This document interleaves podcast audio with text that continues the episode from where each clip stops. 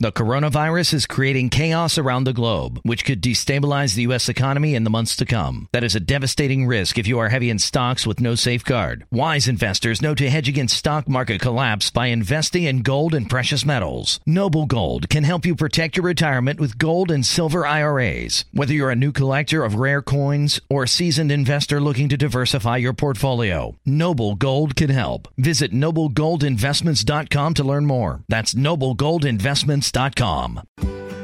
Now is the chance to use reliable energy to grow your money with the Dominion Energy Reliability Investment. Our new investment product offers competitive returns, no maintenance fees, and flexible online access to your money. Make the reliable investment in reliable energy. The Dominion Energy Reliability Investment. To find out more, go online to reliabilityinvestment.com. That's reliabilityinvestment.com.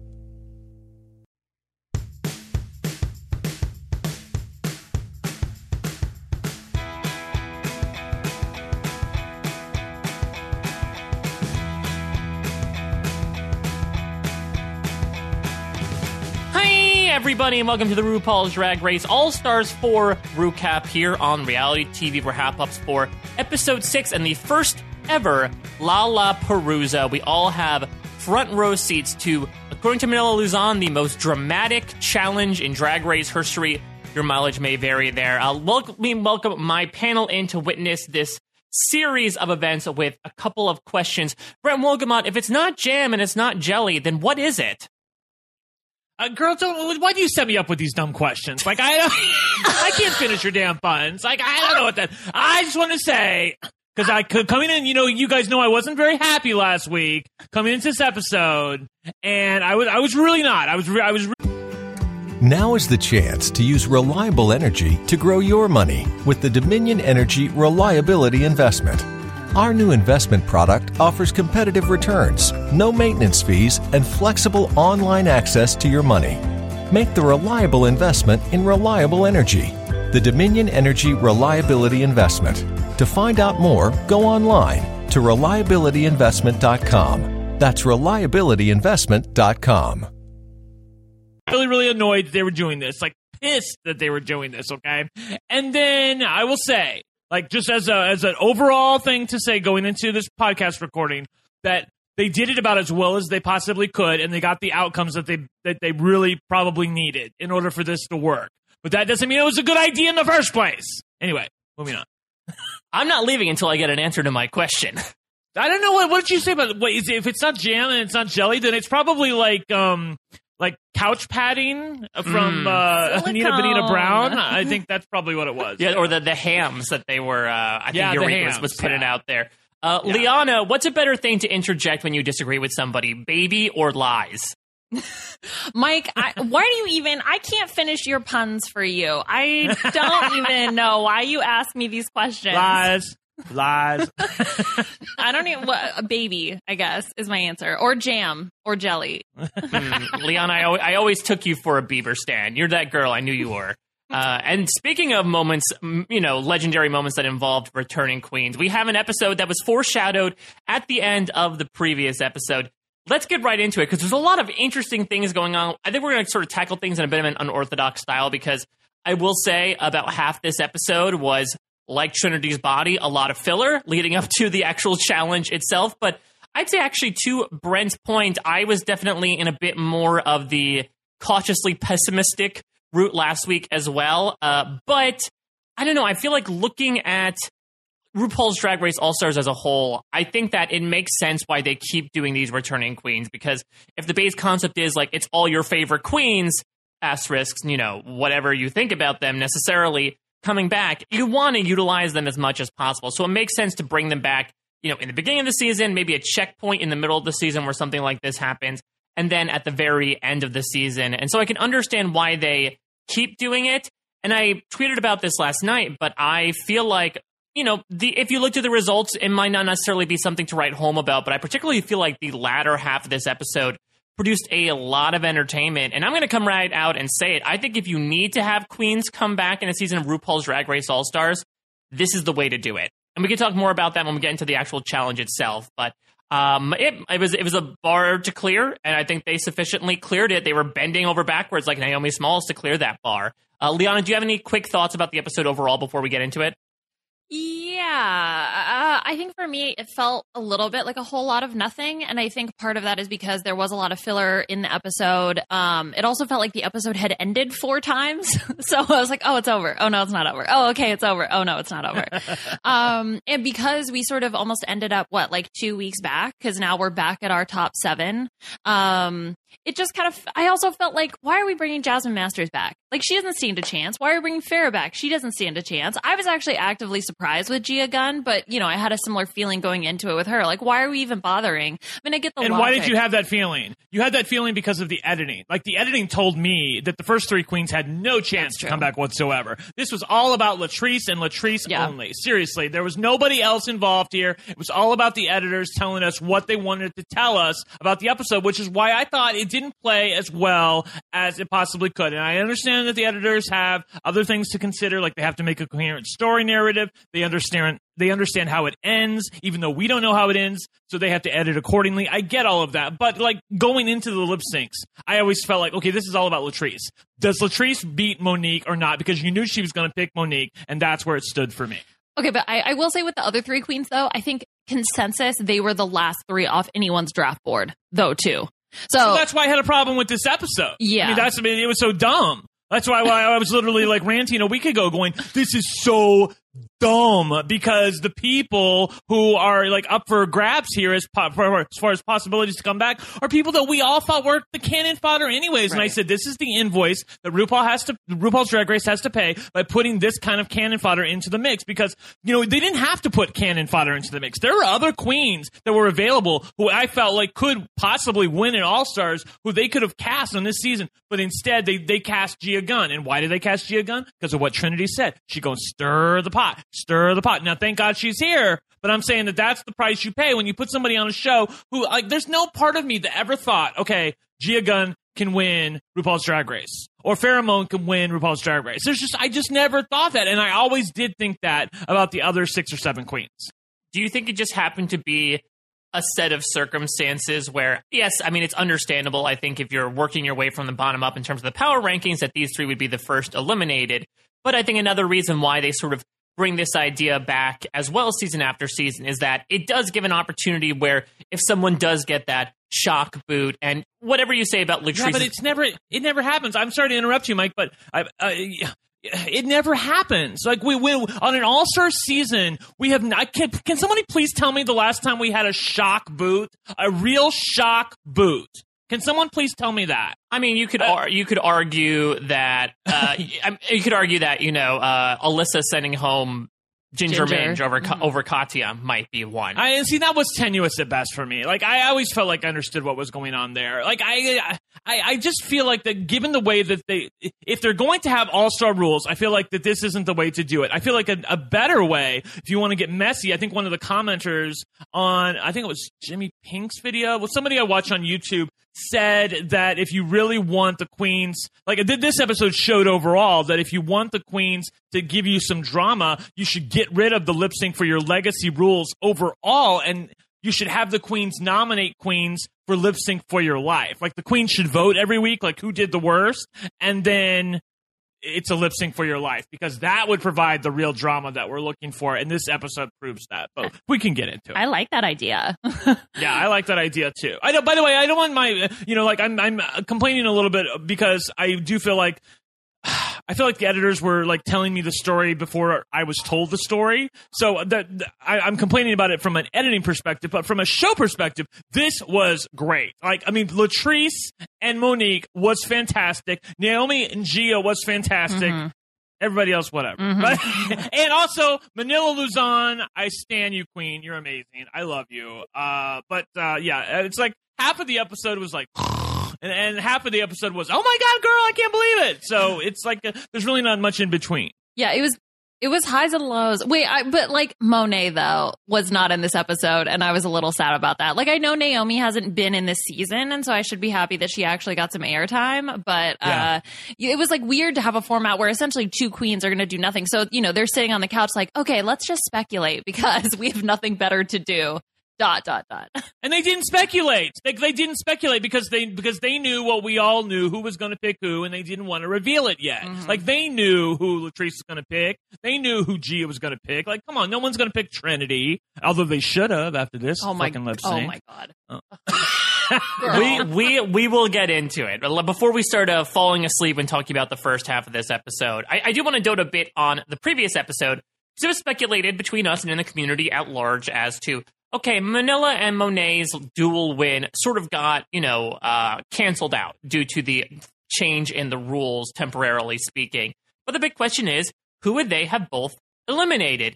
And it turns out that uh, you know there was some speculation as to whether both of them would have eliminated Valentina, and they would have. And Valentina, understandably, does not take, especially Valentina, you know, 2.0, off in her own little world, did not take very kindly to this. Liana, I know you had some thoughts about this. Sometimes I just want a dose of Valentina's delusion because how much happier I'd be. like, I, I would do worse in the world, but I'd be so much happier. Like, I'm truly amazed at how well she was able to take the fact that two queens were going to send her home because she had the worst track record leading up to it, you know, in comparison. And she did the worst in the rows. I mean, I think according to some of the judges. And, uh, and no, she was like, no, that's not what happened. She is fake news. It was great. I I love it because we get this confessional from Valentina where she says, "When it comes to me and living in my world with this little coconut head that I've got, it's a lot of fantasies. And when I feel the fantasy, it's my reality, and nobody can change that." Brent, she is literally saying she is delusional, and I am here for it.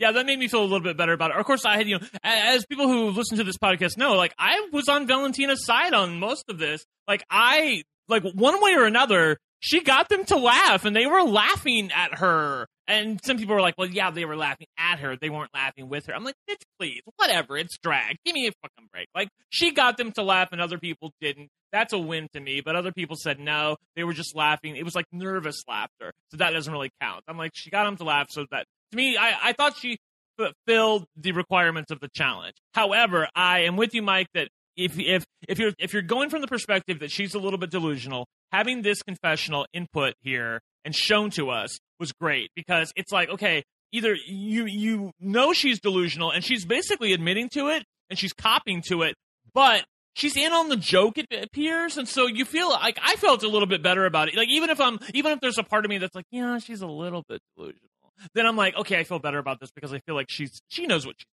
She's giving us the telenovela a scandala like i can't believe they would have eliminated me. Look when really she's like ah whatever. I don't care. And I know, Liana, you were saddened to not see a lot of Monet this episode, but I think by far the most impactful thing she did here was when Valentina said, Girl, I was hilarious. And it just cuts to Monique's bewildered, or Monet's bewildered face, just at Valentina doing this fake faint on the couch with two other people sitting next to her, claiming that she had them in stitches. She was just going off of what she felt, and she felt like she had them in stitches. So that is the reality of what actually happened. So I want to boil down the rest, honestly, all the other stuff that goes on with this workroom stuff before we actually get to the runway into just a couple of key narrative strands because it really gets grouped into these pairs that end up lip syncing against each other. And Brent, as you said, let's start off with Latrice and Monique because this gets by far the most amount of narrative because you could say it was the most amount of unfinished business. We spoke last week about how this was a group that didn't necessarily have unfinished business, with the exception of Latrice, who, as she expresses here, felt like she should not have been eliminated. Brent, give me your overall thoughts. I mean, I don't, I don't want to say are you Team Monique or Team Latrice, but how did you feel about the arguments coming from both sides on this? I felt like this was a terrible look again for Latrice. I don't know what the fuck she's doing. I don't, does she really think that she's doing herself any favors here? I had someone who uh, follows me. Actually, I'm not even sure she follows me, but I retweeted it. She, her name is Nia uh, on Twitter. She said, "As someone who got into Drag Race late, All Stars Four was a terrible introduction to Latrice Royale," and I have to agree. I, I don't understand what she's doing because she comes off as an entitled hoe. That's what she does. She comes off as an entitled bitch. I don't understand how she can sit there and act like, okay, well, it's, uh, you know, I understand and my feelings are not hurt, but, and they will say, you know, it's not personal, but because they, like even later in the episode, she goes, "Well, you know, it's not personal, but it's personal." I'm like, so what? So what are you saying then? Like, do you not understand that you did awful? Like, let's go back in time, Latrice. Like, episode one, yes, you you maybe deserve to be uh, in the in the top, maybe maybe deserve to get critiques in episode two, but we saw what happened during episode three. Maybe not your fault, but it wasn't a good look, and you lost your cool again during Snatch Game.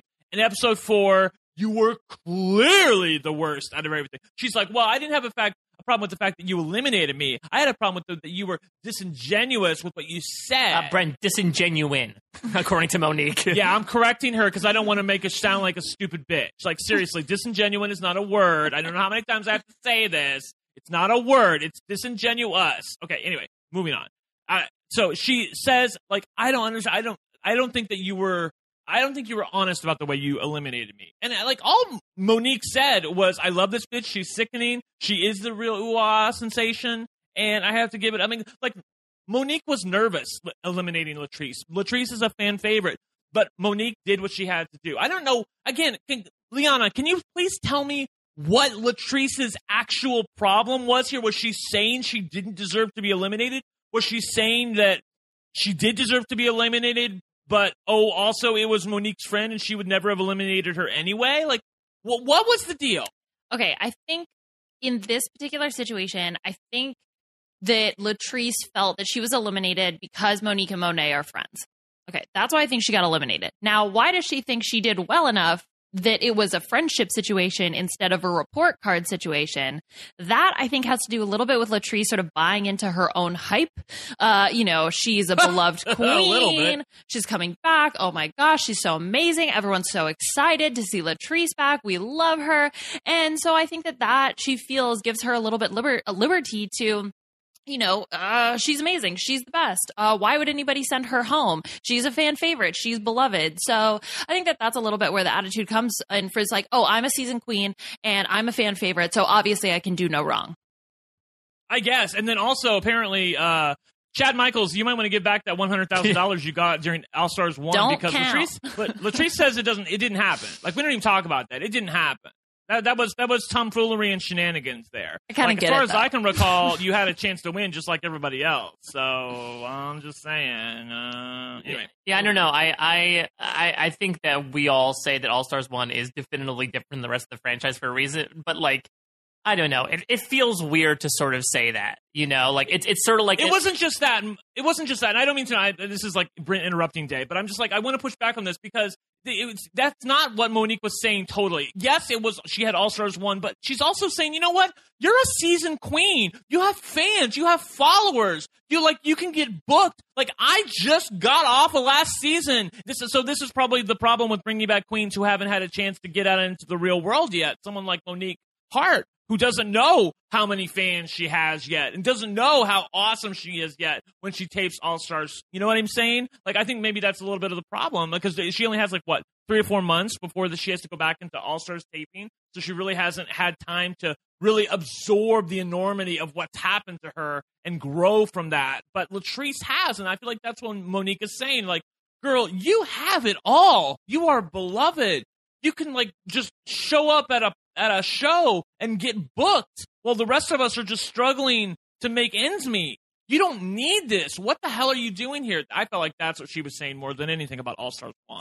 the All mm-hmm. Stars One thing would remind me of like Jason Roy came back into Big Brother and was like, "Oh, Big Brother OTT didn't count."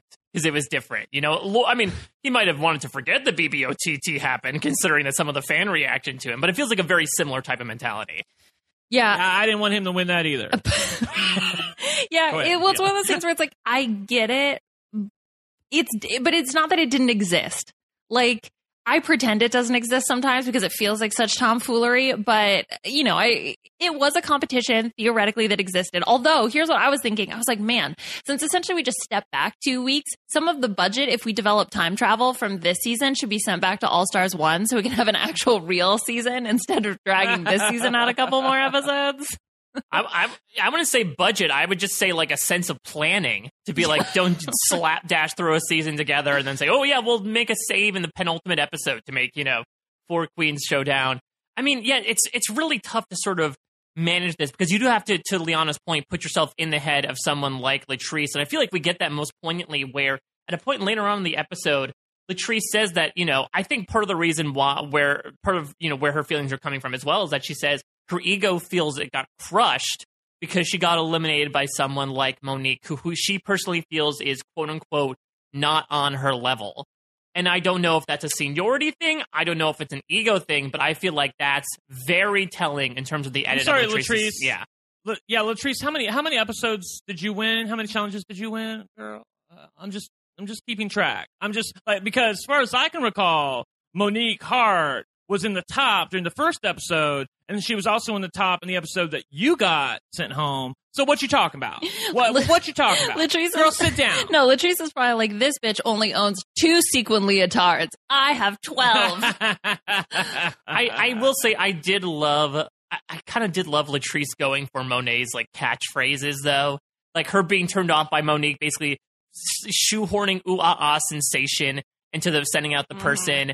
Uh which and you know, her also talking, you know, making fun of it about being in, in confessional, like America, let's see what's going to happen. Because I'll admit, as much as I love Monique, it's getting a bit rote. How are we? How are we feeling about Gooped? It feels like Monique is really make trying to make Gooped happen in All Stars Four. Do we have any any his opinions towards our feelings on Gooped in the vernacular? Oh my god. I was watching the episode and I was like, did she say gooped all the time? Is this brand new? And then Trixie Mattel in the pit stop says gooped and I was like, when did this become a thing? Am I missing it's become a thing. something? Yes, yes. Ugh. apparently, it's become a thing. I, I have no problem with, but honestly, I, I, I, it was like one of those things where you listen to it and you're like, has that always been a thing? Yes. Like I, I kind of, I was like, I think it's always been a thing, and maybe I'm just noticing that. But then now that you're telling me about it, I'm like, oh, apparently it's not always been a thing. She just fooled me into believing that. It just seems like every episode we get like someone's gooped. Mo- um, Monique begins this with goop. The slime has just hit us, America. Which, as a millennial, that might be my favorite use of goop. So we might Yes, have. I like that that word. we, we might have to have goop tracker this entire season because I just noticed that that seems to be we're adding it to this fantastic Monique Heart lexicon that is built over the course of only two seasons. I take your point about what you said about Latrice, like you know, giving something back to Monique. But see, that's not that that's not a good look for Latrice. That's a good look for Gia or Farrah or Trinity. But that's not the look for Latrice Royale. I don't think she looks good when she when she's punching down like that. I, I don't I, I I disagree with you, Mike. I don't think that's a good look at all. Um, uh, Monique better be careful. Gwyneth Paltrow is going to sue her. yeah. um, but I will say, in terms in terms of the tree stuff, it was a bad look, and it makes me. I'm like, oh my god! It's sort of you know what you were saying, Brent, about this is a bad look for her, and uh, it's not. It's not pretty, and it just kind of makes me uncomfortable. entitled. Yeah, it does. It comes up didn't- entitled. Yes. Yeah. Yeah, you you thought you thought what I did this entire episode, which is like you you somehow think that you deserve to be here over other people just by virtue of who you are. Yes. Apparently, like you Yes. don't have to do anything. I even read a comment from somebody that was like, "Oh, I love Latrice so much there at the end. I should have just sent them all home and gave Latrice the crown." I'm like, so you you just want to give her a crown for being awesome and lovely. Like you don't care about anything that goes on with with RuPaul's Drag Race. So let's be clear about that because as far as RuPaul's Drag Race goes, she's not that great. She just isn't. So we got this comment a couple of weeks ago from someone who basically said, "Is Latrice Royale the Rupert Boneham of Lu- RuPaul's Drag Race? Should they do an America's fan vote and have everyone vote on their favorite All Stars? Because that because that's going to give Latrice the money." Oh, that this is this is exactly it. That, as as entitled and as nox- noxious as Rupert Boneham was about Survivor and how he deserved to win and how the you know blah blah blah. I mean, we all know how Rupert was. That is how I feel when I'm watching Latrice Royale. Now I will say this: she better thank her fucking lucky stars that she came out there and peed all over that runway. Now I don't think she won. We can get into it, but she did well enough and gave us a, a little bit of her craft that I felt good about her at the outro to this episode. But that doesn't mean it was a good look up until then. Yo, yeah. Um, I think for me, it was a situation where I, uh, like, I get it. I get the decision that was made, but I don't necessarily disagree. So I guess I'm not upset necessarily, but I am upset that it got dragged out. It's a very complicated feeling for me with the results of You mean at you mean at the end? Yeah, at the end, results yeah. at the end. Yeah, Okay, exactly. cool. All right. Well, let's move into the other, I would say, uh, dramatic strife that comes before we go to the runway here, which is revisiting. Hurry up, Mike. We want to talk about the lip sync. well, we we got to go to a Farrah versus Valentina briefly because I feel like that's the Oh, my other big focus here. Where, yeah, it's it's a little tough because I mean, Farrah's basically like, "Hey, Valentina, I mean." Did you really send me home because I was the weakest? And Valentina and the audience all said a, a big resounding yes together. Yes. And, and and basically, I think the the rest of that storyline just involves Farrah feeling extremely crushed because of that, and a nice pep talk from Trinity is, I think, able to bolster her performance a bit. But Liana, did you, did you have any thoughts about this sort of conflict that wasn't really a conflict between these two? No, honestly, not really. As soon as Farrah was like, okay, but did you really think that I did the what? Yes, yes, we thought you did the worst, and that's why you were sent home. Yes, it was a cruel twist of fate that it was Valentina. That's the thing. Yes. And, like a RuPaul's Drag Race has a cruel sense of humor, and it sucked that it was Valentina that had to be the one to send you home. But yes, you deserve to go home. You know you deserve to go home. Let's say, oh, sorry, sorry, who was up for elimination that episode? Uh, her. her okay, no, yeah, Mo- Mo- was it was it Monique or Monet? Who was it? Monet. Oh no, no, no, no, was- it was. Monique because it was the uh, the the Henny challenge. Yeah, exactly. And she had just won Mm, the last right. challenge. Like, girl, bye. Stop. And Stop, stop, yeah, stop. wasn't Farrah in the bottom? Also, Yes, yeah, Farrah was in the so- bottom the first episode, and Farrah was in the bottom too. The, the second episode. Yeah. Yes. I mean, I think it was. I think Farrah just felt upset because I do think actually part of it, and she talks about this in her, in her confessional, comes from the fact that I think she put a lot of financial resources, essentially everything, into this season, and to essentially get that cut short and have these outfits sort of be for naught, which might not be the case. I'm sure she can utilize those outfits more down the line, but I think from what she talked about in confessional, she's coming from a place where you know her career is still nascent, and she's coming from a point where people have told her many, many times, apparently in the past, that she is not talented enough to make it as a drag queen. And so I think this is unfortunately opening up old wounds. But I think also from a storyline of cheering Farrah up and also making sure we don't get these repeated confessionals, I'm so happy Trinity just sort of like gave her all the tea in terms of like, look, you're going to look back on this like five years from now, even maybe two or three years from now, and it's going to be a blip in your career. Be happy you got the exposure and the TV time, and you got a pretty good lip sync to go out on. So go out with your head held high. I'm uh, I'm so here. I'm so here for the no nonsense of Trinity Trinity at the top. Let me tell you, I like a sheep. Like bit, let it be known the bitch is here for business. Okay, like Latrice was like here for business on the Christmas special. The Trinity's here for business on All Stars Four, honey, because she can't be bothered. I love the entire like first uh, 20 minutes was her telling Gia, "Bitch, I'm not bothered. I am not bo- I am not bothered." that that might that actually might have been my favorite. You know, in a surprisingly dramatic filled first half. And say what you want to about Gia's whether her mean girl feelings are authentic or built up for the camera, but I would say I think her sniping back and forth with Trinity was actually fairly playful, which was again a bit bit surprising to see some more light uh, repartee coming from Gia's corner. yeah, I'd probably agree with I just I was here for Trinity's no ma'am. you can she can say that all day long. I'd be so happy. All right. Well, well, let's get into the challenge itself. Uh, before we get onto the main stage, can we talk about for a second? Has anyone uh, put out like an alert for Alexis Michelle that Michelle Visage is wearing green on the runway? How insane is that? and she looked gorgeous. Liana, did you were you were you buying this? Yeah, yeah, no, I, I thought she looked good. Okay. I mean, I honestly couldn't keep my eyes off of Ru because Ru straight up Yeah. looked just like a Barbie doll. Her boobs were too far apart, but like maybe that was Barbie doll realness.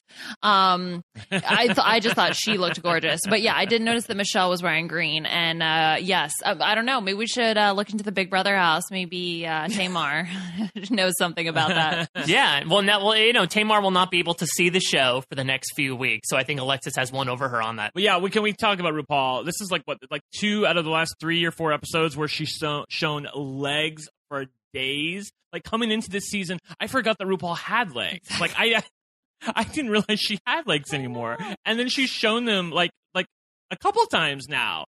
And she was giving me black Barbie realness. Mm-hmm. Like it was so good.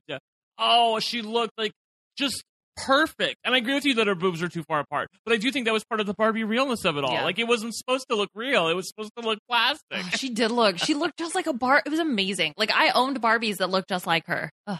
What do you think Oh, the yes. like under the table shot is, considering how short that dress was? Oh, Mike, is that something that you're interested in? I'm just I saying know, there might be a little bit of like, like- basic instinct realness going on with Ru. It's so funny. like the, the stray boy on the panel is like, so what do you think it looks like underneath? Listen, I'm I living in my, I'm a living in my coconut head fantasy. I'm just thinking about my own thing separate from the podcast. like I'm just like I'm thinking like it's it's just a bunch of tape and like tape and more tape. Like I, can't- it's probably not. It actually probably does look like a Barbie then. Yeah, like, right. gotta That's tuck very that true. just nothing down there. Uh, well, I do want to get into the say what you want to about the concept of returning queens. I want to talk about the idea of this Lala Perusa. For those of you that might not remember, just as a quick review, basically what's going to happen. Actually, uh, PJ Goggin pretty much nailed this when he tweeted his speculation to us that we read at the end of last week's podcast, where in reverse elimination order, the eliminated queens get a chance to lip sync against any of the bottom four queens from last week's challenge. Uh, Manila and Monet, as the top two, are automatically safe.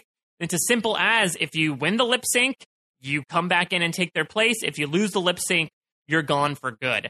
The reason why I have loved this the most out of any returning queen format is because this allows you to just sort of rely on your own individual skill. Like if you don't get in, it's your own damn fault. Whereas All Stars 2, you had the, the queens working together in pairs. So you could say that like uh, maybe one helped buoy the other into, you know, getting a chance to get back in the game. All Stars 3 was that weird thing where it was one group working against another group. And so, you know, there's a good chance that the, the returning group wouldn't be given a chance just to, you know, wring more drama out of the choice being out of their hands to bring somebody back. So, I mean, I really hope if they keep doing returning queens that they bring this format back because not only did it provide the most entertainment, like Trinity said, it's the basics of drag. They do this for a career, so you'd have to imagine that lip syncing is something that they all should be able to do. It should guarantee at least some entertainment, but it's really like no fit, no frills, no fringe. Sorry, Latrice, and it allows people to really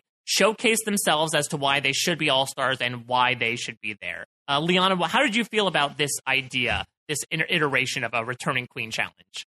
So I will say I like that element of it that you brought up, Mike. The fact that it relies just solely on that queen. You know, there's no paired nonsense. There's no group work. Like it really is you standing out in a lip sync, which, you know, after sort of the fiasco that was what season, what was the season when then they did the lip sync extravaganza? Cause like, oh, Valentine didn't know the words. So they did the lip sync finale or whatever. Mm, Um, so I think that that emphasis I'm totally okay with. I think the part that I really take umbrage with is the fact that the queen would replace the queen that's there. And yes, I know that week to week it's the judging of that particular challenge, but as you go through an all-star season, I think you do begin to build a body of work that you produced in all-stars. And it seemed crazy to me the fact that you could have a queen who won a couple challenges and maybe has a bad lip sync. I mean, you'd say, "Oh, if that queen is that good, she'd never lose the lip sync to the queen returning." But I don't know, the fear of that, like I could I didn't want Monique to go home and I was terrified. I mean, I was terrified for any of the queens going home. So I don't know. Maybe that high stakes nervousness is what makes it good television, but I was too nervous. Yeah, I'm I'm sort of torn about this. I'm I'm just you know I'm gonna I'm gonna be nice, Brent, for a second and go with it and be like, you know what? I think this worked because at the end of the day, this is what drag queens do. Like even Bianca Del Rio can get out there and lip sync. Like this is your basic craft, you know, as a drag queen is to go out there and lip sync to a song, and it's just you against one other queen, and you go have to go out there and prove yourself. I think RuPaul's Drag Race over and over again is about proving yourself. And I will say this too that you know somebody like Jasmine competing against somebody like Trinity in order for her to win, she would have had to mop the floor with Trinity. Like, Yeah. it's not one of these things where it's going to be like, oh, like maybe you could sort of see where Jasmine maybe beat Trinity. No. Like, for something like that to ha- to occur, Jasmine would have had to pee all over the stage and Trinity would have had to totally drop the ball. In which case, I would have said, you know what?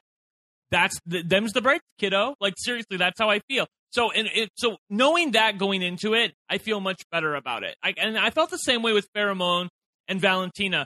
That like Valentina was always going to put out a really great product, and Farrah is going to have to put out something to beat that. And since she was unable to do that, Valentina's going to stay. And I always felt that way about the queen. Like that Ru's going to give the tiebreaker to the queen who's already in the competition. Like basically, if you've been eliminated, you're going to have to go out there and prove to me why you have to come back. Now, and Ru's never said that that's how she's doing the eliminations, but I have to believe that that's what Mm-hmm. I have to believe that that's what's going on. So I feel better about this because I, I I I feel like I'm sort of getting the wink and the nod that the show is telling me that any queen that comes back is really going to have to earn her spot in order to get back into the competition and in order to take another queen's deserved place there. You know what I'm saying? Mhm. Yeah, that makes sense. That's a lot of speculation on my part, though, so I understand why you're not necessarily on board. I mean, would you have been more keenly on it if they they they said up front, you know, if you beat this person, you come back into the competition, but the other person doesn't go home? Because I do feel like what that does is it eliminates the immediacy of the current queens to do well. In which case, I think that particularly someone like Naomi, like really left it all out there because she thought she was really in danger of going home. And B, that might produce like having eight queens during episode seven, which they, they already have seven next week, and that might prove to be a bit of a crunch in for the last few episodes, but it might produce some more unwieldy numbers. Yeah, that's true. I think uh, you know, I think it would be difficult to do it this way potentially just because you really wouldn't have the current queens involved. But what if they took the four queens that were coming back and then they had to do the sort of lip sync for your life that you know we see in the finale uh, of Mhm. season nine and season ten, where it's like they battle Yeah. against each other to come back. But uh, I don't, think know. I don't think that plays very well. I think I think like I here's the thing. I agree with you in spirit in terms of what you're saying. I think I think Liana like I'm totally on board with you. Like everything you're saying is totally true. But in practicality, it's just not going to happen. Something like that's not going to happen. It's just not going to work. Like the only way it's going to work is if you have high stakes out there, and that's the reason that this episode played as well as it did. Yep. And the reason why it was ex- as successful as it was is because the stakes were so high, and I was so like living and dying for every death drop and every trick and every wig reveal and every twirl on the stage. And if and if there's no danger of them going home, then I don't really care. yeah. And I, and I also know in the back of my head that okay, well, if you know two or three queens come back, like, but like I mean, like if if if nobody can go home, then only one or two queens is going to come back. Like all four of them can't win. So I, I'm okay with like I feel like Ru- RuPaul knows what she's doing. You know what I'm saying? That's what I'm like.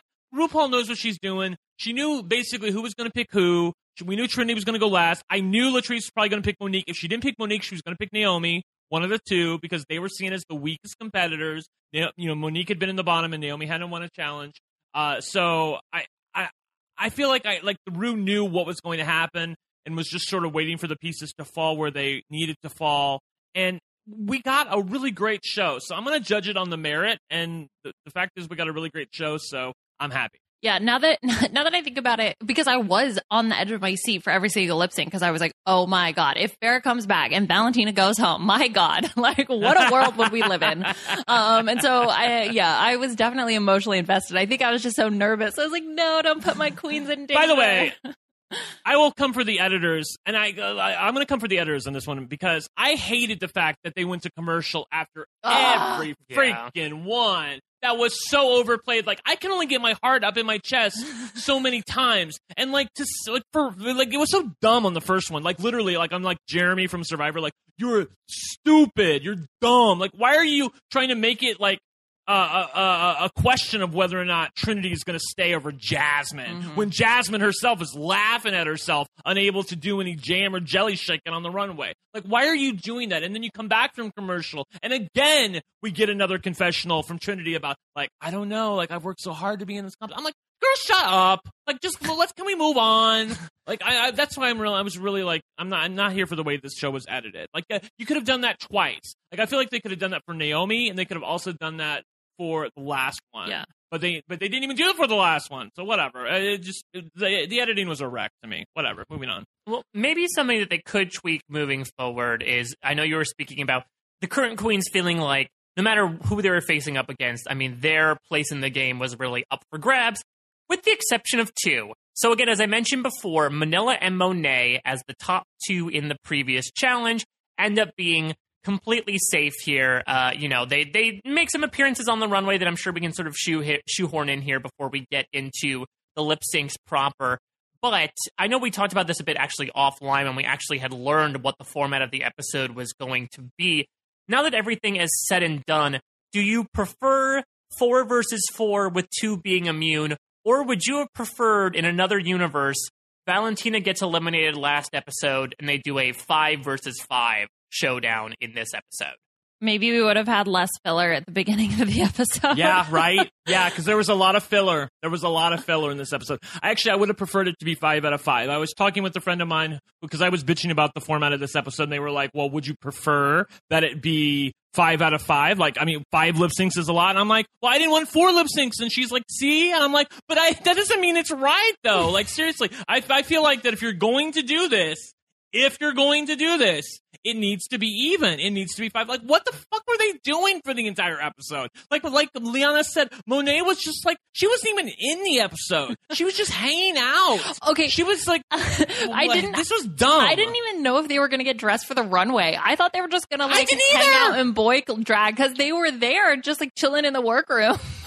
Yes, I'm totally with you. Like they were like sitting on the side, like everyone else is getting ready, and they're just like cackling like the two guys from the Muppet Show. Like I'm like, really? I what? What are you doing over this? Was this was dumb? Like I mean, they, they again, they better think they're lucky stars that everything else worked as well as it did because having these two bitches safe, like who are, have been driving a lot of the drama on the show, I I, I feel like that was a that was a bad call. That was a bad.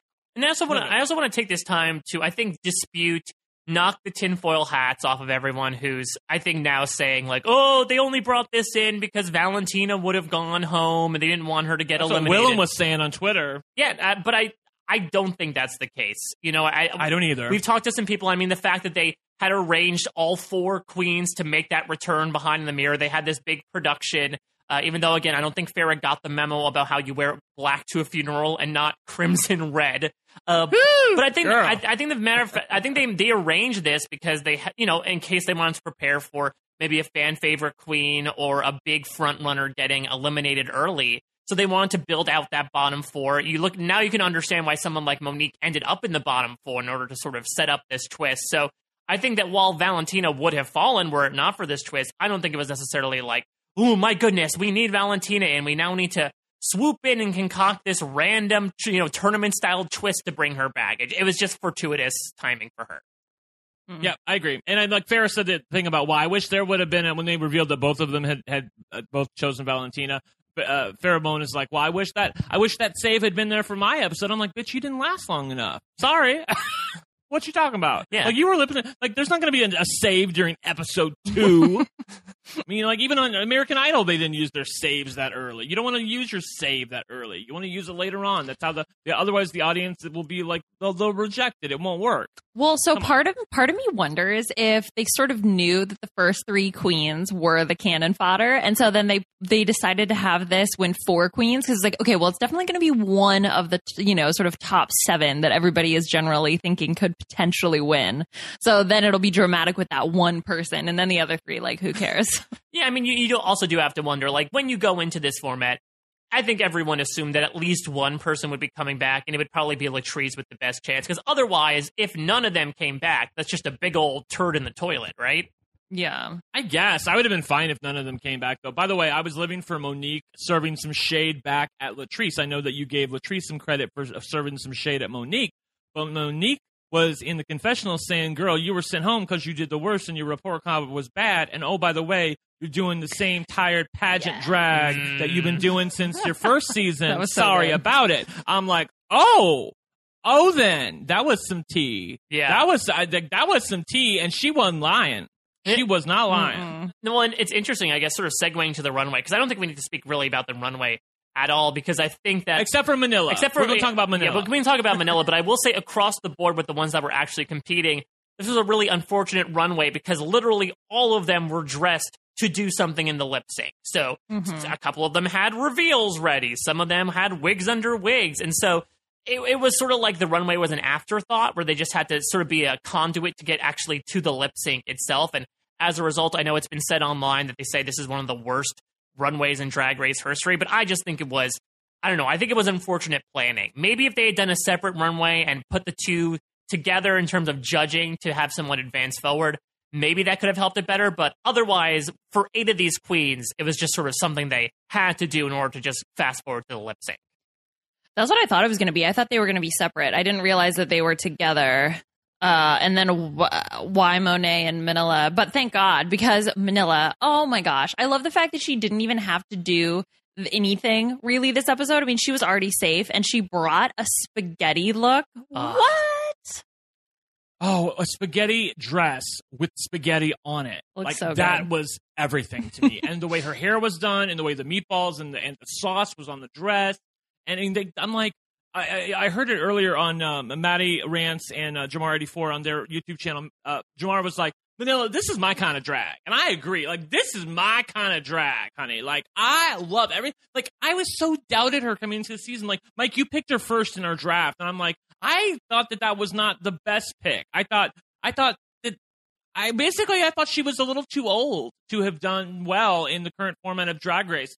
But goddamn, I've been proven wrong again. Like seriously, and there's somebody else in this cast that I'm wrong about as well. And I own my shit. I always tell you guys, I own I own my shit. I, I for real, I didn't think she was going to be that great, and she has proven over and over she is not just great, she is flipping fantastic on the runway. Like seriously, I can't believe how good you are, Manila, serving it up and down again. On the other hand, I don't know, Monet. I want to give you credit because you're not in a kitty girl wig and you're looking gorgeous and you're padded.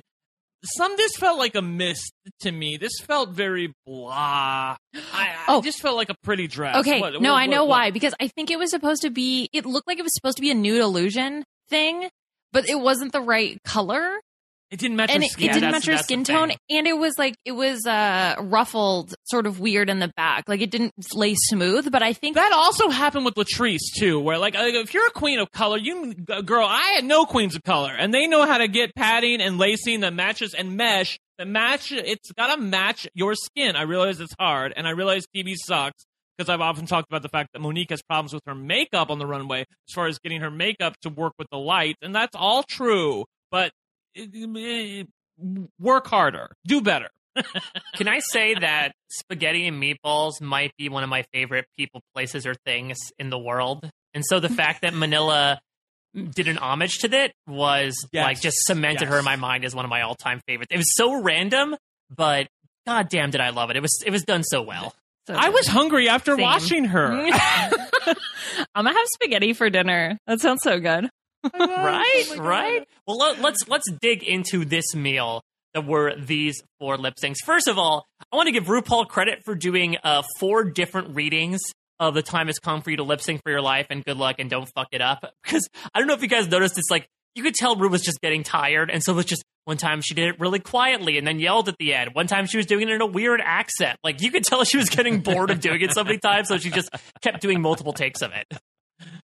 Yeah, she was slap happy by the end of it. Go ahead. For Leah. sure. Yeah. Well, I was thinking Yeah. they should have just recorded it once and then played it back. But I, I And that Ru could have lip synced it. Yeah. Speaking of which, how do we feel, or do we have any feelings about the fact that all four of these songs, as uh, delicately unfolded by the raciest version of Deal or No Deal and four members of the pit crew with silver cases on the stage, how do we feel about the fact that all four choices were RuPaul songs? You want my real opinion or you want my podcast opinion? Oh. My real opinion. Okay, I'm going to give you the real opinion because I don't because uh, again the, the show worked, everything worked. I thought it was well done.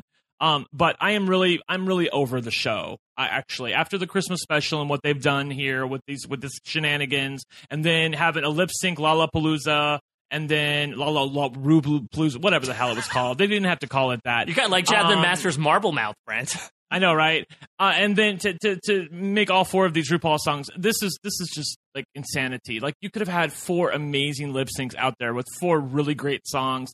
And I'm sorry, but the show is making money hand over fist. Okay, ever since it moved over from Logo TV, which for those of you some people out there may not even know, this show used to be on Logo TV, which is like the gay channel which is like the channel that you only get if you subscribe to a specific package on cable. And oh, by the way, you got to make sure you get the right package because sometimes it isn't in, in the right package. Like that's the kind of channel it was on to begin with. And then it moved over after it built an audience over to VH1.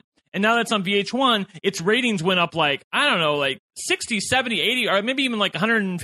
I forget. I know that they had like over a million viewers for their premiere, and I think the previous one was like 500,000 or something. So it's been an amazing a run for RuPaul's Drag Race, which is why they're pumping them out left, right, and center as far as All Stars and new seasons go. Like the new season's going to air. Like we're not even going to get a break. The new season's coming right after All Stars, for God's sake. Cast reveal on Thursday on the VH1 channel on YouTube. Set your uh, set your timers there, people.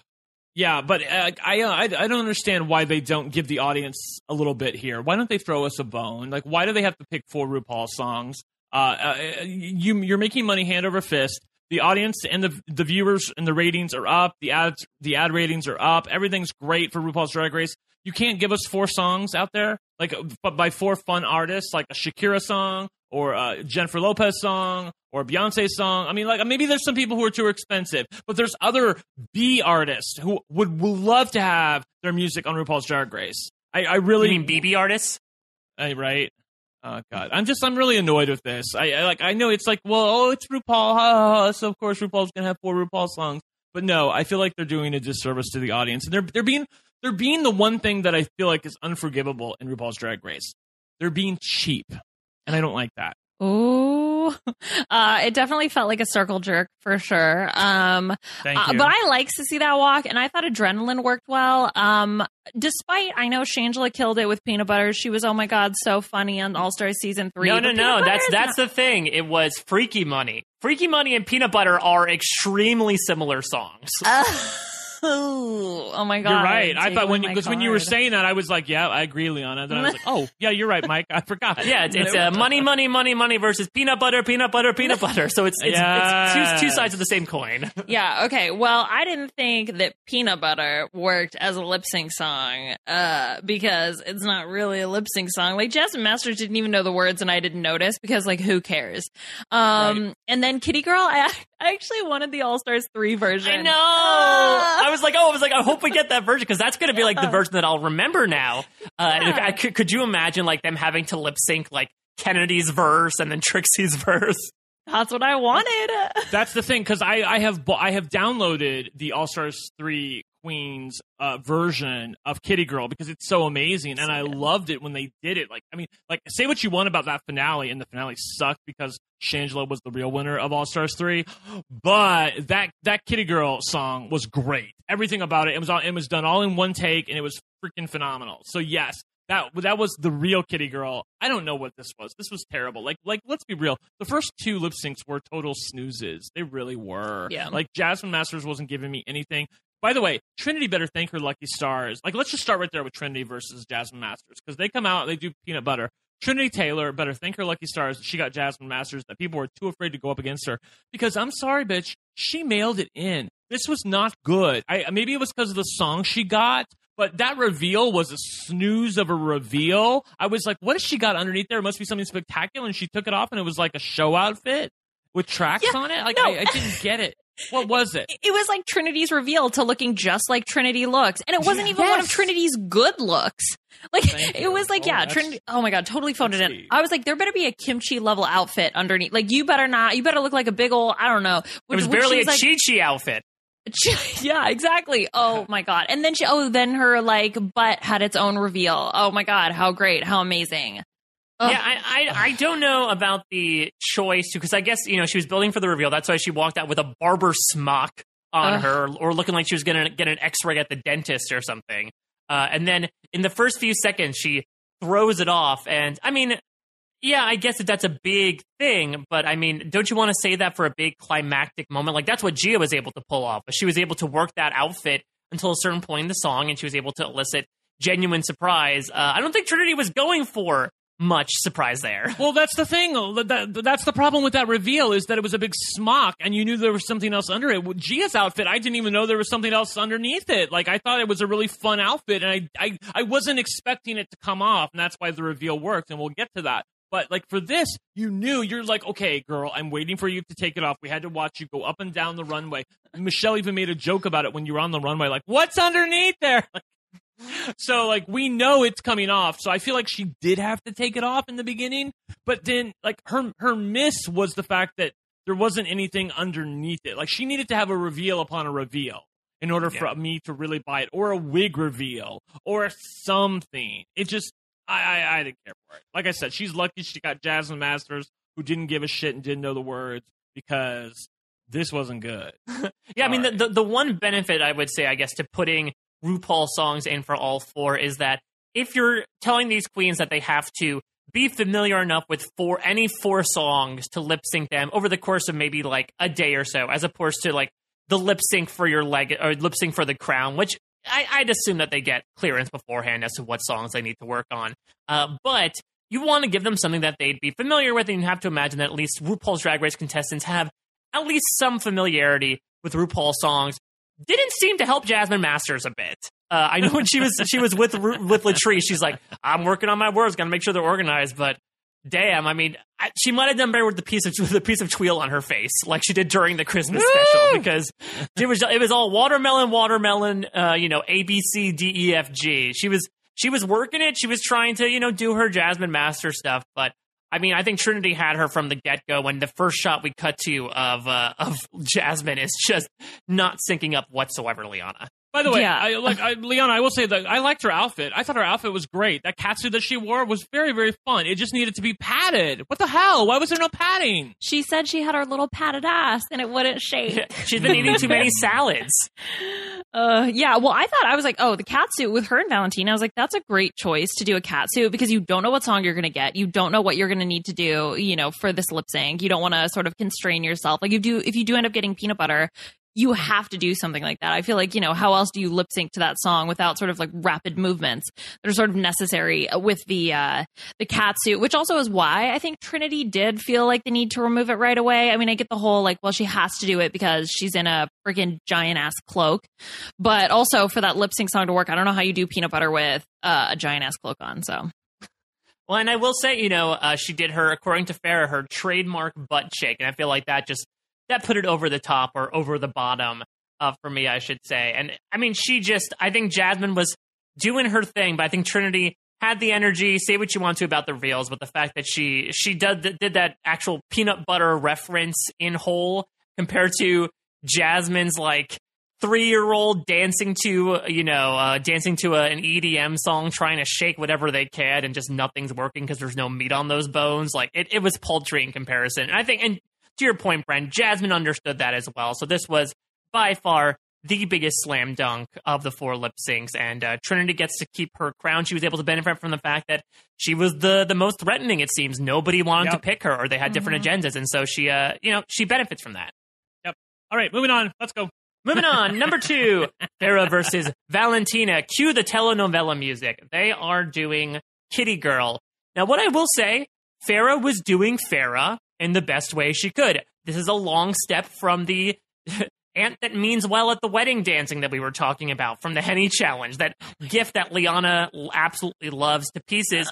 She was doing her own, like, Christina, you know, Britney Spears hair tossing fantasy. But my question is, like, if you're going to do that, why did she pick that wig that just had her hair so much in front of her face? She was fighting an uphill battle as it was, but I don't think it was necessarily helped by the fact that she had to constantly brush her hair out of her face, considering she was throwing it around all the time. Yeah, exactly. I mean, it's a lip sync, you know. I mean, Valentina, eh, famous for covering her mouth during a lip sync, you know, like this was a similar issue where her hair was just always there. And I think also, you know, the dance moves that she was doing, I don't know. I felt like Valentina's dances fit better with the song. And that's part of doing a good job with the lip sync is understanding what the song is and embodying the song in the best way possible. And I felt like, uh, sort of to Gia's point of, oh, the sexy Britney Spears, Christina Aguilera hair flips, like it was good, but it also didn't like quite fit the song maybe as best it could and that's why i liked valentina's interpretation more. Also valentina i felt like was higher energy despite Farrah maybe moving more maybe um but I, I i thought this was also a slam dunk for valentina Yeah, slam dunk for Valentina. Uh, again, it wasn't that it wasn't great shakes. Like I again, I didn't care for the song. I didn't think either one of them performed it that amazingly. But I do agree with Liana that even though Farrah was moving more, that that it seemed like that Valentina was more engaged facially with the song. Like she her she constantly had her eyes open and her mouth moving. Like you can lip sync and then you can lip sync. Like you can move your mouth in such a way that really accents the fact that you're lip syncing. I feel like she really succeeded in that. And that's probably why she won this more than anything. And the fact that she really doesn't have a weakness when it comes to lip syncs. Like I haven't seen Valentina lip sync badly yet. I mean, if you're going to beat her, you're going to have to do something pretty spectacular. And like I said, Farrah just wasn't able to do that. Uh, and I mean, uh, maybe Valentina had an unfair advantage. Remember that one episode when she was acting like a cat for the first third of it for some reason? So she has personal experience. yeah i forgot about that I also want to mention before we uh, we get too far away from Trinity versus Jasmine, I just want to bring up please everyone go watch the pit stop this week because it's Trixie and Katya, and if their show is any indication, they're a delight together. But Trixie referred to Trinity's outfit as a quote. Buka Duka Uka Spooky Voldemort Death Eater Peach Fuzz Freaky Deaky Baba Dookie Ookie Spooky outfit. And I, I think, think there was a racial slur in there somewhere. um, outfit says a thousand words, and Trixie got about a tenth of them down. Let's move on. Let's move on to actually I know that I think from a narrative perspective, Monique and Latrice is the main event, but I think from an entertainment perspective, this one's the main event for me. Uh, Naomi Smalls versus Gia Gunn, because I think if the audience or the queens uh, in the competition had any doubts about Naomi's potential to do super well just because she has been riding the middle and did not really fall into the bottom until last week, they need to watch this lip sync about five times because, good God, I love this. And we can definitely talk commends for Gia as well. I would actually make a candidate that maybe over Latrice and Monique, this should have been the double Shantay. But damn, this was, I mean, this is obviously Latrice's episode and that she came back in. But other than that, in my opinion, Brent, this was Naomi's episode just from this lip sync. This was Naomi's episode. She peed all over the stage. I know Monique said that, but Naomi did that. I am so happy to be wrong about somebody. This is the bitch that I've been wrong about the entire time. And I, I started to own it a little bit last week. When I, you know, because she, because I said she's been doing really well, and then until she laid an egg during the roast challenge, and I'm like, oh, I started to believe in her, and now she went out and laid an egg. But goddamn, she went out here and earned her spot. I was so happy to see this. Um, I, I tweeted something out, and then Lauren, who follows me on Twitter, because uh, I said something positive about Naomi, I said that let it be known that Naomi Smalls was turning the party. I admit I was met at best when she was cast, but she's continually winning me over each and every week. I'm rooting for her now, and she wants it. Naomi's so much more than legs. She's legendary. And then Lauren tweeted me back. Laker R80 on Twitter said, My preseason receipt of Brent. Uh, she said, I'm also gagged that One Lucky Gay thinks Naomi is cannon fodder. She's in my top four for sure. So I own my shit, Lauren. I didn't think that Naomi was really worth much. I thought I had seen all I needed to see. In fact, I was a little annoyed even the first couple episodes because she said, I don't want to be seen as a model poser girl. And then she wore model posing outfits out on, out on the runway. But I have been so won over by her. And this lip sync more than anything, like, I wasn't even sure she could lip sync.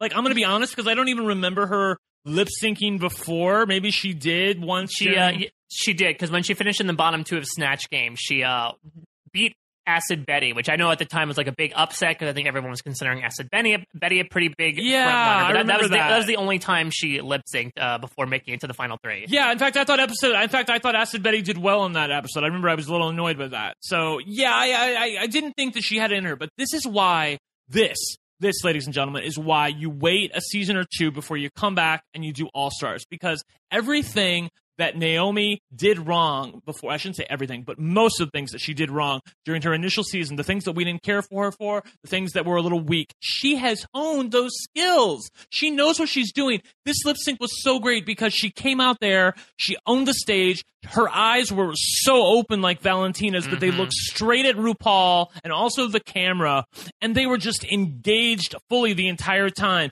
And it wasn't just the backbend, which was iconic, and we're going to play that over and over. Like that gave me all of my money's worth and then some. It was her scooting on the stage. It was her giving us the Mayhem Miller pose looks yes. of it all at the end, which I don't even think people remember that she did that. And she, like, she was giving me personality and life. Like, I think she could win. I think that Naomi Smalls could win RuPaul's Drag Race now. I love her and I can tell she's hungry for it. I'm like, I was just like so happy watching her during this because I was like, you are amazing. And how did I not realize this before? Told you so. suck it, suck it, suck it, suck it. Oh my God. This is when she came out, I was actually really excited because I remember how mesmerizing she was when I saw her perform. And this was no different. I thought it really translated on TV. I'm sure in person it was even better. I was so happy. I was so happy for Naomi. I mean, I also will never go against her in limbo if that ever comes up for some strange reason. Um, but you know what? I will give Gia props. One Yeah. reveal I thought worked really well. That's how you do it, Trinity. Uh, and she, sh- I mean, girl tried. Like She I did. could totally have seen this being the, you know, if we hadn't had the drama with uh, Monique and Latrice, this could have been, uh, you know, the double save. So I, I was just all around super happy. This was for me when the episode was like, I got super excited because it was just wonderful to watch, and I liked Adrenaline. I thought it worked well as a song. Um, so I, I was overall, I was here for both of them. And I know Brent, you were or you guys were saying like, oh, I wanted the All Stars three version of Kitty Girl. I want the Pitch Perfect version of Adrenaline. Uh, just because I. I don't know. I love that episode and I love the, the mashup that they did. That would have been fun. But I, I totally am in agreement with both of you, especially about the Gia stuff, because I mean, uh, I think Naomi lays it out perfectly that some forget that Gia is from the House of Edwards. And so it really, it's like foundation. It's Game of Thrones S motto. Should have, you know, it's going to be like quirks and tricks and, you know, all sorts of shenanigans going on on the runway. And she was really turning it out. And I thought that reveal was great. I also was happy it happened because I was not the biggest fan of her like weird schoolgirl outfit. there, there was something about the tie would match with like the, the frilly skirt that that was a little strange for me. But I thought she tore into it properly. She really was like serving it in terms of moves. But my God, Naomi just had it all. She had the outfit. She had the sense of the song too. Like say what you want to about you know the Valentina Farrah lip sync. I felt like Valentina did a good job, but she didn't necessarily like build an arc out of it like some of the best lip sync performers do because I think there just wasn't anywhere to go with the song. But like you said, Brent, there were so many different things that Naomi was doing that really made it, in my opinion, the best lip sync of the evening. And I'm so happy that this hopefully bolsters her own confidence. She was by far the most nervous coming into this because she had not really done anything, you know, from being in the top or the bottom yet uh, from this season to really necessitate like an individual judgment. But now she's received her first comment and it's a thumbs up. And I hope that she continues with that thumbs up because I'm so enamored with her as well. And I feel like uh, if there were any doubts about her, you know, being in this competition, I feel like this completely blew any of those negative expectations out of the water. Yeah, Mhm. I agree. All right, moving on to our final one, the one that elicited the double Shantay, Latrice versus Monique in Sissy That Walk. So let's just start here. Liana, in your opinion, who won this lip sync? Oh my god. Uh, well, I thought Monique personally, and I think if I'm going off of Brent's logic of the queen that's challenging has to do something so above and beyond that clearly overshadows the queen that's still in the competition. I think I would have to give it to Monique because I'm not gonna lie, Latrice's hair reveal, the wig reveal was fun, but then when Monique did hers, it was like, Yeah. oh girl, she just one upped you. Yes. So that was my like kind of overall thoughts on the lip sync. Also though, okay, Monique slowly losing pieces of clothing. Did you guys notice that? Then by the end she was just wearing something else and I was like, wait, did we not see that? When did this happen? I was very confused. Monique, you know, was able to keep one of her wigs on, but she wasn't able to keep her clothes on. So it gets one or the other for her, Brent, when it comes to lip syncs. But it like it came apart in pieces because I remember seeing the shot was on Latrice and then just a little piece of fabric just kind of like flies in front of Latrice and it was for like it took me a while to watch it back to realize that that was from Monet or Monique's outfit. So that was funny. Yeah, I, I mean, this wasn't even close to me. I'm a little annoyed with the double Shantay myself. I mean, Latrice did well, but I thought, as I said on Twitter, that she did her color guard routine without the flags and a split in the middle. Like, that's what it looked like to me on the stage, because I've seen her color guard routine like three times right now, okay? So that's what it looked like. Monique, on the other hand, was engaged in the song and was giving me like she wasn't trying to take a routine that she previously had. And I'm trying to be fair to Latrice, okay? I'm not I'm not a hater, but she's but Monique did not take a routine previously she had done and then shoved it into a song to make it work. It was like, okay, I got this song and I'm to go out here and I'm to serve it to you and I'm to give you life and I'm going to turn the party and I'm going to give you everything that you want and I'm, I'm going to give you a fan and I'm going to give you a moment. And she had all of the beats choreographed out and then she had the wig reveal after Latrice did her wig reveal. And oh, by the way, Latrice's wig, wig reveal, like if you're going to do a wig reveal, it better be something like pretty fantastic. It almost felt to me like Latrice like just took off her wig and showed off showed us her own hair. Like it was like there was nothing special about that wig. It was just like regular brown black color. It, it was really small. I didn't think there was anything great about it at all. Whereas Monique's reveal was everything. And you can say like some people on Twitter were like, you know, it looked a little party city to me. Okay, but bitch, this is drag. It's drag, okay? So she came out there and I didn't see it coming. She did a wig, wig reveal and she did it to the beat of the music and she had the fan and oh by the way she had the posing and oh by the way she had the splits. Like she served it. And Latrice, I mean, I don't I, I guess it's because I've seen it so many times. I don't give credit just because a big girl comes out there and does a split. Like I don't give you credit just because you're a big girl like Eureka and you come out there and you can do a split. Like that you don't get extra points just for being a big girl who can do that. Okay? You got to do something else to entertain me.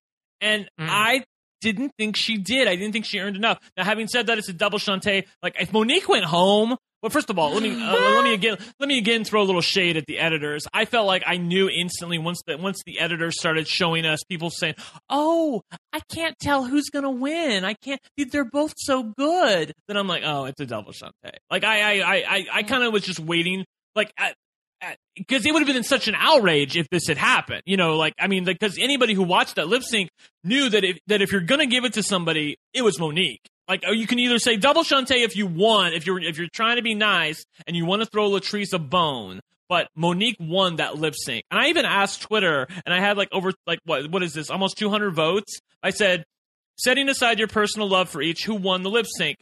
Uh, and 13% of the people said Latrice Royale. 54% of the people, a majority, said Monique Heart, and 33% said it was a double shantay. So only 13% of people thought Latrice hands down won the lip sync. I mean, come on. Like this was this Ru threw her a bone, and if Monique went home here, we'd have been rioting in the streets. But now it's like, oh, okay. I also thought Latrice was a little fake. How like she went out there and like hugged Monique after all she all the shade she threw at her. I thought that was a little fake. Like, girl, why are you like? Don't be fake like that because it wasn't a good look up until now, and now you're gonna pretend like you're her friend. But whatever, they're all stained. Like, uh, we're okay. Just to be clear, I'm a little annoyed. We're we're back at episode at the end of episode three. At, that's where mm-hmm. we are right now. We, we, have been through six episodes of RuPaul's Drag Race, and we are back with the same cast we had at the end of episode three.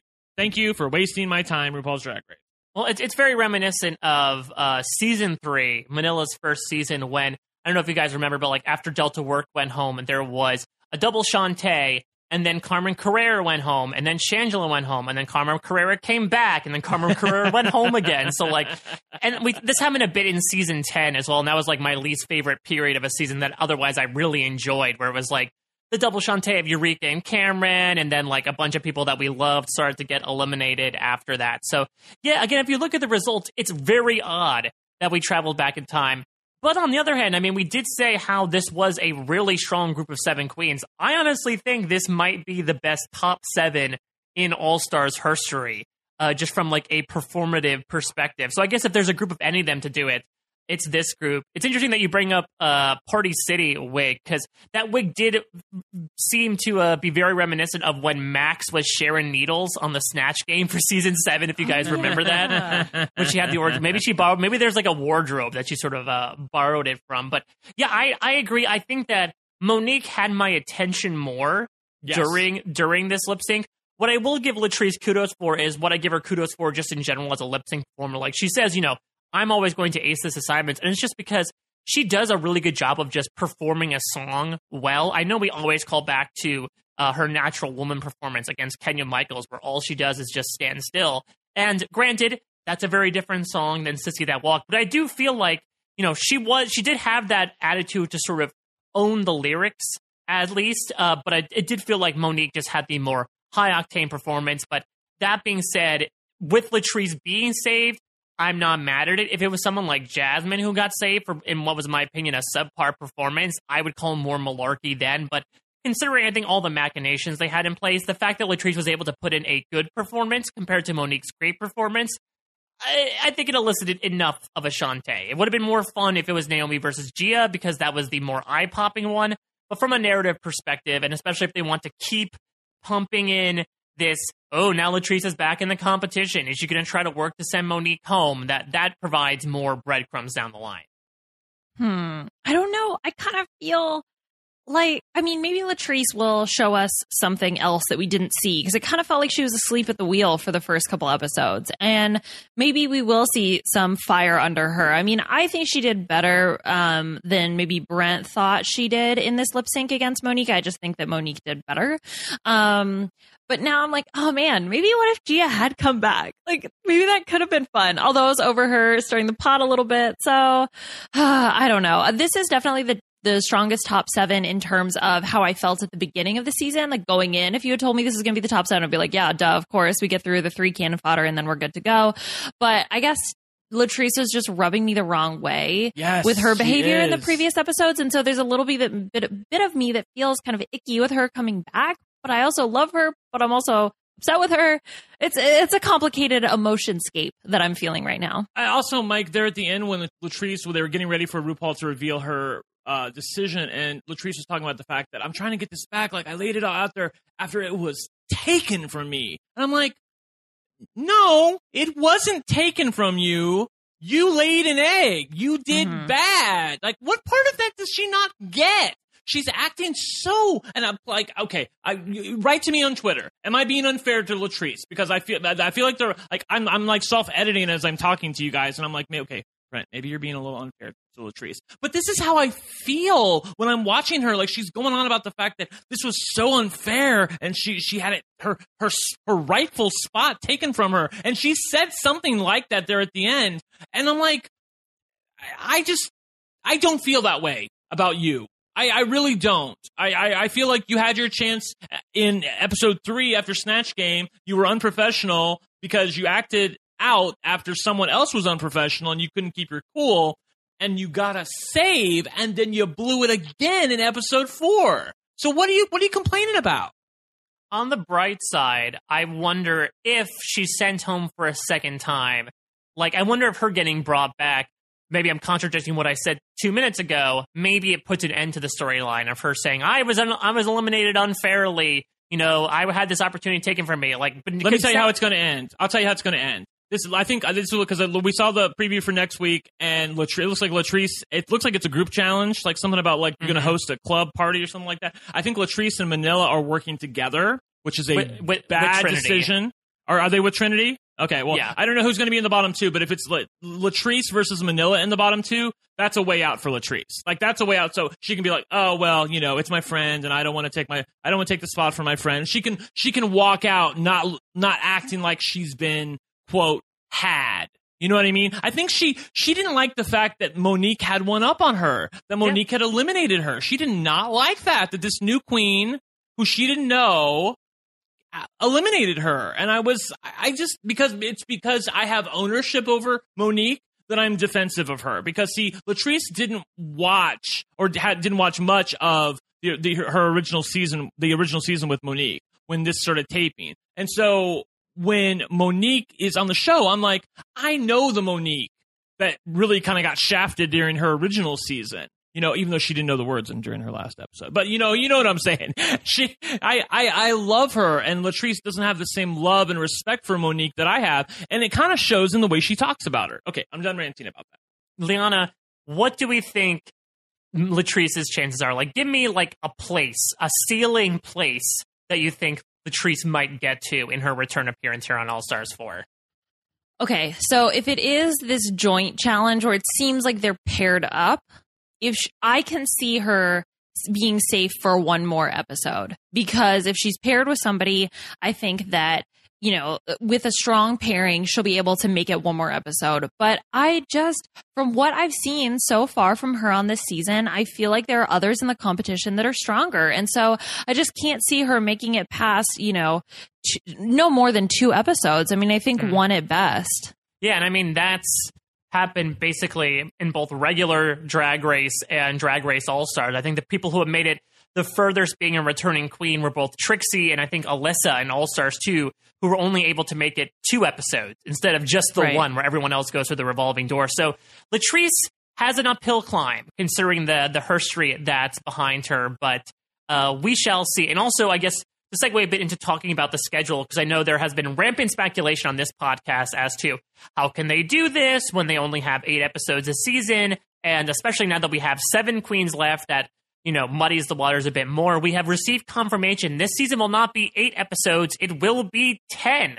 It is a supersized season of RuPaul's Drag Race All Stars, and if you do the math, we have seven queens now. That should get us to four by episode ten to have a typical finale, though, of course, in true All Stars fashion, it'll probably be atypical. So I don't think we can imagine any more shenanigans, at least for the next few episodes. My prediction is one queen going home each of the next three episodes. So we shall see what happens. Next episode, as Brent was talking about. So I'm actually really excited about this challenge. So they're in groups. It's Manila, Latrice, and Trinity versus Valentina and Naomi versus Monique and Monet.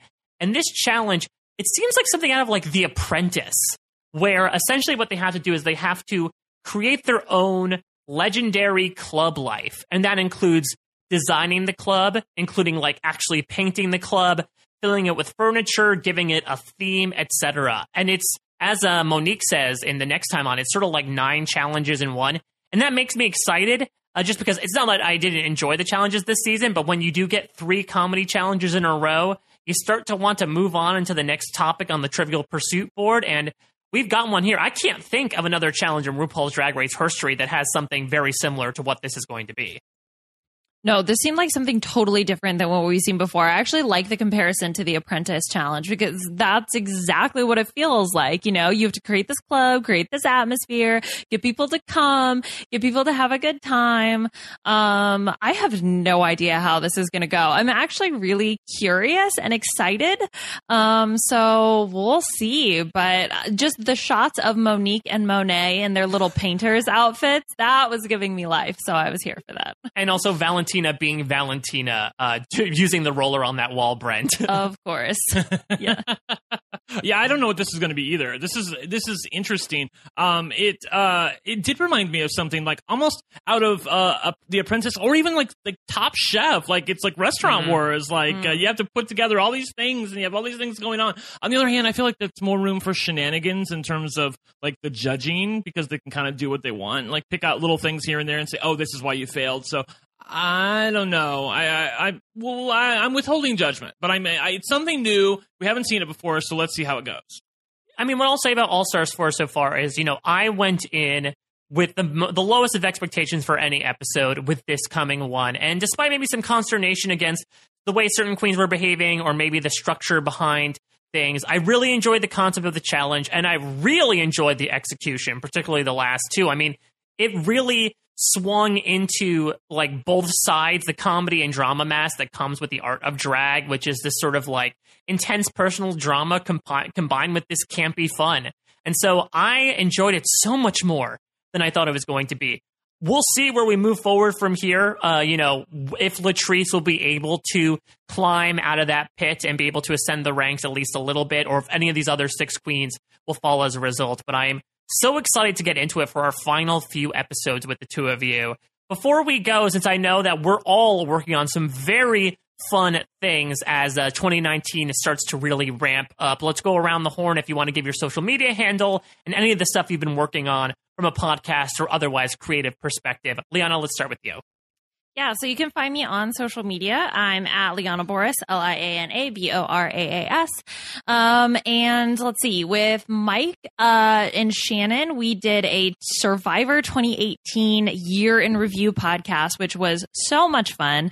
So definitely check that out. I also recorded a 90 Day Fiance season wrap up all yes. about season six with Puya. So that was a lot of fun. Also, it was just a freaking hot mess and it was a blast. And then, um, yeah, I'm pretty sure I'll be back doing the Big Brother morning updates on Saturdays with Taryn, but I haven't heard from the bitch, so we'll find out. yeah, all, all three Saturday updates. Yeah. yeah. exactly. That's just how she is. Uh, she doesn't communicate. It's like, uh, you know, uh, Liana, oh, yeah, you're doing Saturdays. Like, of course, like you you you, yeah. you knew that, right? I'm yeah. excited to get the text on Friday. It's like, hey, so you're good for Saturday, right? Yeah, you're good for Saturday, right? Yeah, you're good for like five hours from now. Okay, good, sounds good. Uh, no, you can uh, you can find me all, all over uh, social media, Instagram, Snapchat, and Twitter at one lucky gay, one spelled out O N E. And uh, I am excited to be covering this season of Celebrity Big Brother, and soon after that, we're going to have uh, Big Brother Canada 7 on the horizon. So I'm excited. Big Brother is back in full swing, and I'm here for it, ladies and gentlemen. Yeah, we spoke about this before on the podcast, but for those of you that are Big Brother fans as well, in terms of the drag race connection, Tamar Braxton, uh, once a guest on the show, and also someone who had been uh, parodied in Snatch Game before as well by one Miss Roxxxy Andrews, is going to be on this season. I'll admit, uh, this is a really interesting cast. After being spoiled with having Ross on there last season, pardon me wanted like a Carson or a Michelle who's done Celebrity Big Brother in the UK to come on for drag race representation, but you know what? Tangential is good enough for me. And this cast yeah. seems absolutely wackadoo. So I can only imagine what's going to happen come Monday. And I'm so excited to check out what you guys have to say about it. Yeah, I'm, I'm excited for Tamar. Uh, she's on my draft team. I think everybody on Twitter is living for her. She's the rock star of the season. Everybody wants Tamar to do good. We're, we're there. Her and Candy. We want her and Candy to just clean house, ladies and gentlemen. Uh, and, uh, I, and I have both of them on my team. So, you know, I'm going to win again. We'll see yeah, if you guys if you guys haven't uh, checked out the draft that Brent did earlier this week, be sure to check that out. That's it's a nice preview of the 12 celebrities that you'll be watching for the next few weeks. Uh, you can always follow me at a Mike Bloom type. I've been doing a lot of Star Trek Discovery stuff. Uh, the premiere just came out this past Thursday. I put out a few pieces uh, preparing for the premiere, and I just put out a slew of interviews with the showrunner, with a couple of cast members, and a bunch of theory pieces about the first episode as well. I'll be doing weekly coverage for the Hollywood Reporter. You can check that out at thr.com slash Star Trek Discovery, and that's all I'll be doing in the near future. Hopefully, some celebrity Big Brother exit press as well with this absolutely bananas season that we are about to enjoy over the next few weeks, alongside RuPaul's Drag Race All Stars and apparently RuPaul's Drag Race Season 11. Uh, I don't want to speak on behalf of these two, but I think it's safe to say with our schedules, even though the cast is going to be revealed on Thursday, we probably aren't going to get to it until either near the end or that little break between All Stars 4 and season 11, just just to save you guys a couple of questions that you may be asking us. So it's probably going to be a little bit later in February uh, that we're going to be recording that. But I'm, I'm excited to find out which new queens are going to be gracing our screens, hopefully in about a month or so. Let us know your thoughts online, anywhere you can reach us as to this episode, what Latrice's prospects are, how ungodly Naomi was in particular in those lip syncs. Uh, I'm so excited to see where we move forward with a rather unconventional challenge on RuPaul's Drag Race All Stars 4. That's going to do it for this week's installment of the Recap. Liana Brent, thank you so much. Thank you all for listening. You may now sashay away. Bye!